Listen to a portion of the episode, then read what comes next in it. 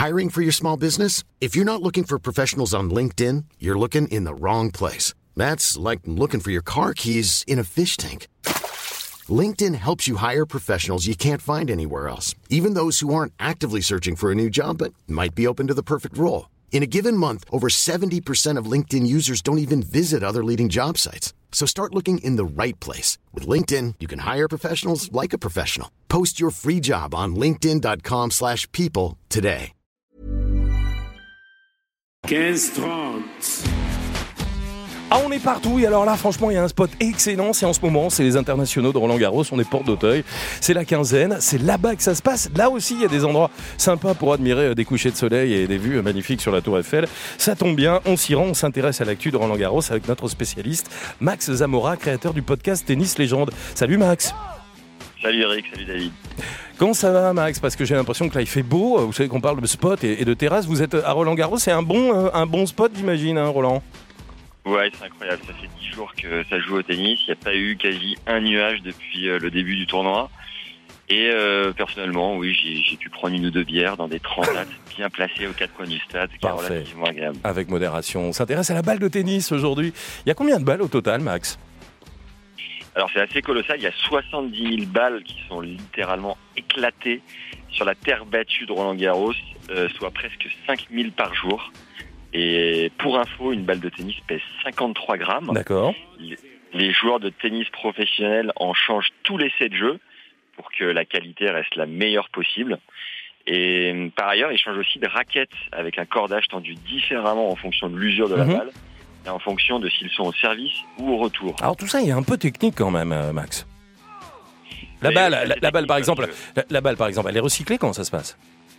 Alors déjà, oui, c'est assez technique parce qu'on a affaire à des joueurs professionnels qui clairement jouent mille fois plus rapidement que le commun des mortels.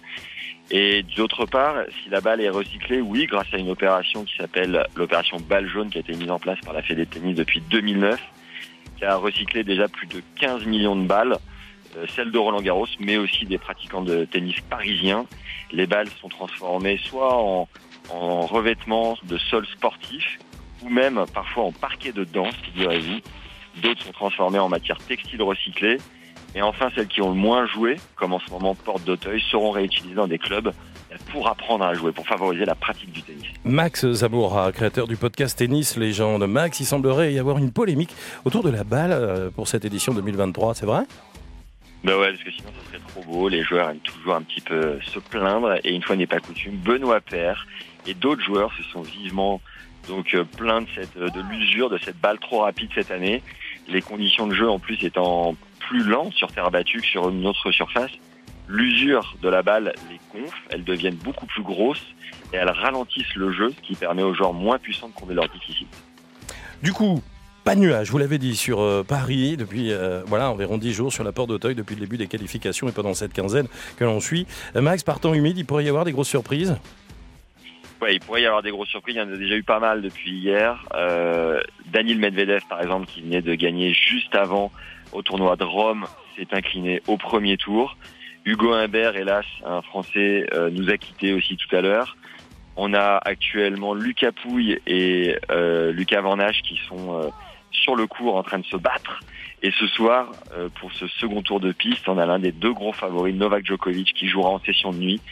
Euh, pour un match qui est logiquement à sa portée. Ouais, chez les femmes? Chez les femmes, on a Caro Garcia aussi qui, euh, qui est en train d'en découdre et Léolia Jean-Jean qui arrive en soirée. À noter que les doubles hommes et femmes ont démarré hier et réservent un très très joli spectacle à défaut d'être en terrasse et, et de se prélasser dans Paris. Merci beaucoup Max Zamora, créateur du podcast Tennis Légende. Vous êtes avec nous chaque jour pour les indiscrétions de Roland Garros. On vous retrouvera demain à 17h50.